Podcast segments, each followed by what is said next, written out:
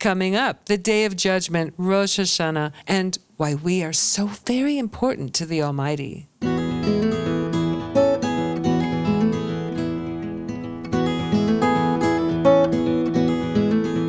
Welcome, everybody, to At Home in Jerusalem, the podcast on Aish.com. I'm Heather Dean, and this is the place where each week a well known Torah scholar drops by for a visit and shares important insights that will make home life better.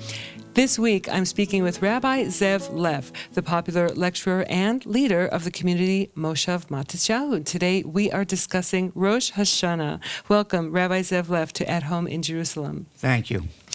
Let's talk about, you know, it wouldn't be Rosh Hashanah without the components known as Malchios, Zichronos, and Shofros. So I'm wondering if step by step you'll summarize for us what each of these components mean. Okay, first let me give you a, um, a general idea of what we're supposed to accomplish with those three things.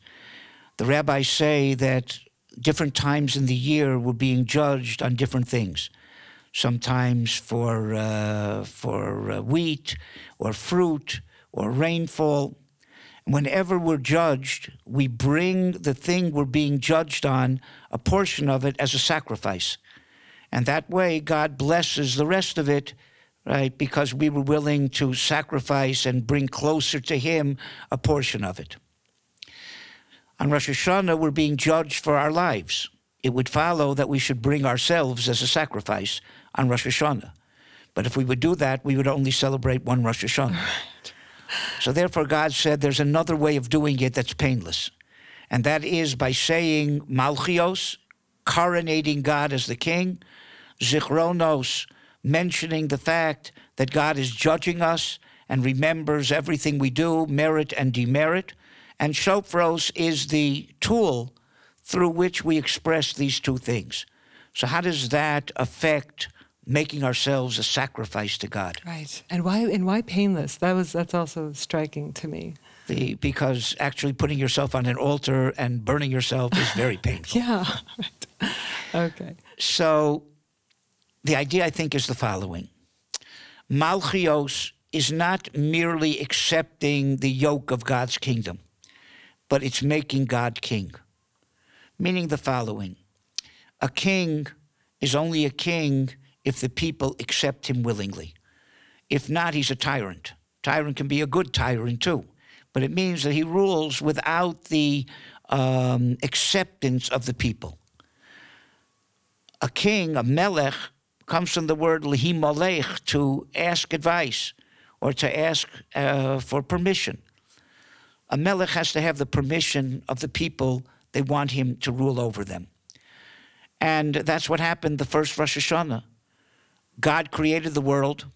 He was a melech before he created the world. We say Adon Olam Asher Malach, B'terem Kol Yitzir Nivra. God was a king before anything was created.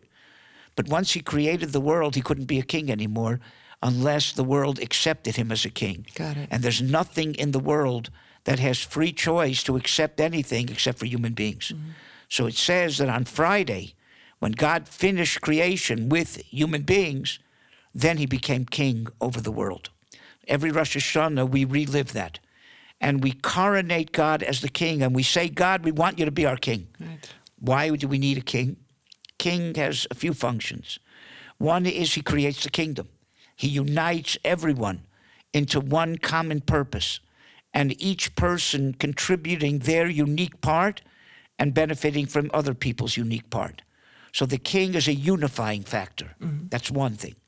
And then he provides for his kingdom. He su- supplies them with their needs, with their uh, with their um, uh, physical needs, spiritual needs, emotional needs, in order to preserve the kingdom.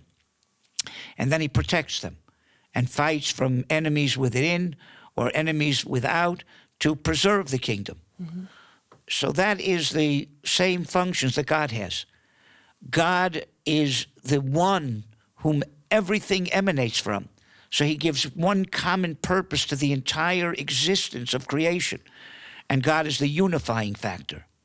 And then God is the one who gives sustenance physical, material, emotional, spiritual to the entire creation. And God is the one who protects and fights the battles both our physical battles and our emotional battles and our spiritual battles. He's there to help us. Mm-hmm. So we want God to be the king. Right, right. We also uh, want him to consider us to be important enough to be remembered by Right, him. And that's an idea that you've brought in a few lectures that's from Rav, Right. Rav Hutner in Right. Yitzhak. So, th- so that's one of the ideas of Zichronos, the next. That's zichronos. Zichronos means if uh, I'll give you an example. Somebody has a dog. Okay, he wouldn't spend an hour a year, right, scrutinizing if the dog barked good, if it ate well, or whatever. It's just not worth his time. No. Now, the distance between God and us and a person and his dog is infinitely greater.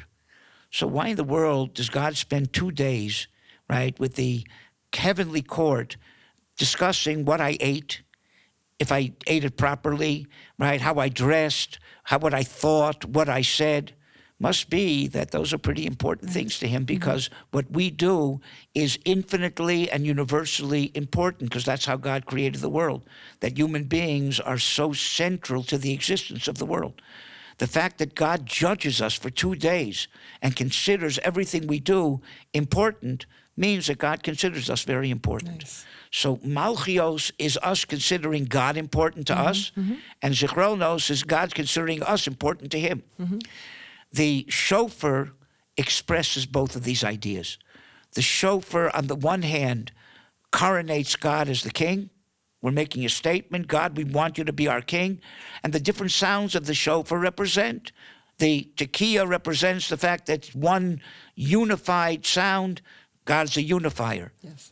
The trua is a broken sound. It reminds us that we're broken and we need to be taken care of. And that's the shvarim. And the trua is the sound of alarm of a war. So God is the the warrior who protects us or whatever. Right. On the other hand, the shofar also expresses the concept of how important we are. Because the shofar has its roots in Akedas Yitzchak, in the sacrifice of Yitzchak. Mm-hmm. God could have taken Isaac as a sacrifice, but he didn't. He took a ram instead, Right. Which says that it's more important to God that Isaac live in order to sanctify God than he die to sanctify God. Mm. So it shows how important mm, mm-hmm. our existence is. Mm-hmm. So the um, And it's a uh, part of the ram. shofar, right? The mm-hmm. shofar, on the one hand, expresses malchios, it expresses zichronos, and that's what it means to make yourself a sacrifice. In order to make a sacrifice means you hand yourself over to God.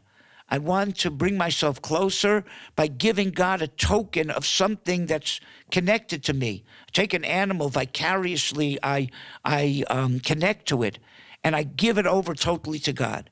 How do you give yourself over totally? So, in order to do that, if I, I tell you, go home to my house, pick up this this thing, and give it to so and so, you have to know a few things. You have to know first of all what it is you're giving over. Secondly, you have to know whom you're giving it to. And thirdly, you have to know how to give it. Right. Sometimes you give it in his hand, sometimes you put it in his door or whatever. That's Malchios is the whom I'm giving it to, whom I'm giving myself to. Zichronos is um, how to be able to give it over.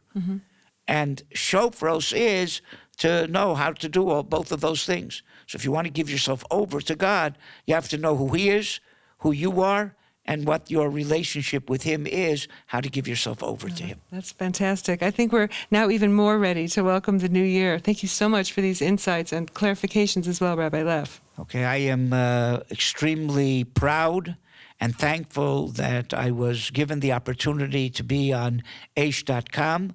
And uh, I hope that uh, something uh, good and important will come from your learning this and perhaps adding your own ideas.